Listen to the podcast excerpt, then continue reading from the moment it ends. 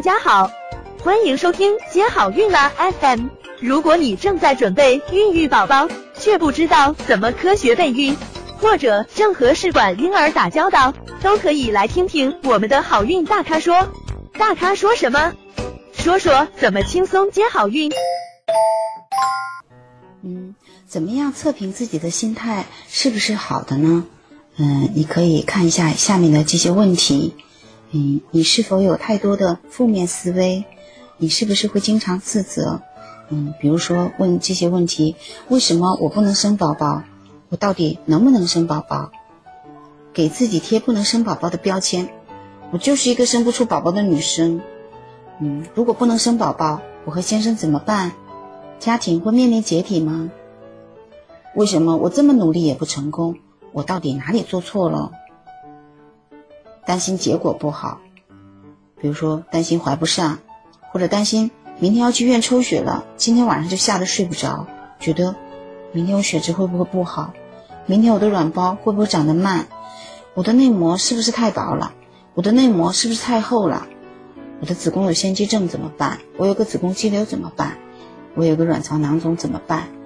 我都做了这么多次都没有怀，哎，我这次到底能不能怀啊？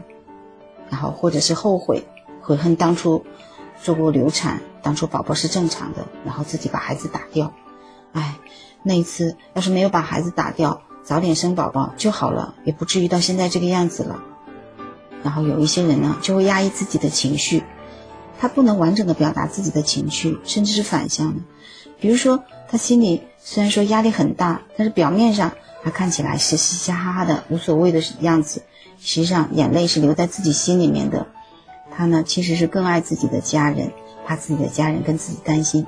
这样呢，嗯，也好，对你的家人来说是好事，但是对你自己来说，就会导致你的压力越来越大。我不知道我刚刚说的那些问题，嗯，各位姐妹有没有嗯想过，心里这样想过？是不是我说出来的时候，你心里会笑自己？我为什么要这样想？嗯。接下来呢，看测评自己的心态的第二个方面呢，就是看别人的眼光，觉得因为不孕，别人是不是看不起我？因为我没有怀孕，所以和家庭成员相处是不是出现了困难？比如说婆媳关系呀，或者是夫妻关系啊？因为不孕和家庭成员渐行渐远，就是有点冷漠，甚至影响到夫妻之间的性生活。那因为不孕，在家庭中没有地位。觉得在公公婆婆面前抬不起头来，觉得在老公面前也抬不起头来，因为不孕感受到社会的压力，觉得同事和朋友会瞧不起自己，甚至看到别人怀孕了或者生了宝宝，会觉得别人暗地里会笑自己。因为不孕，个人受到攻击和指责，可能别人说的话只是个没有意识的话，但是在你听起来，可能是觉得自己受到了攻击。那实际上呢，你这个心态就相对出一种比较敏感的心态。其实，嗯，不是由于不孕这件事本身而带给你很多困扰，而是取决于你如何看待不孕这件事情带给你很多的困扰，是不是？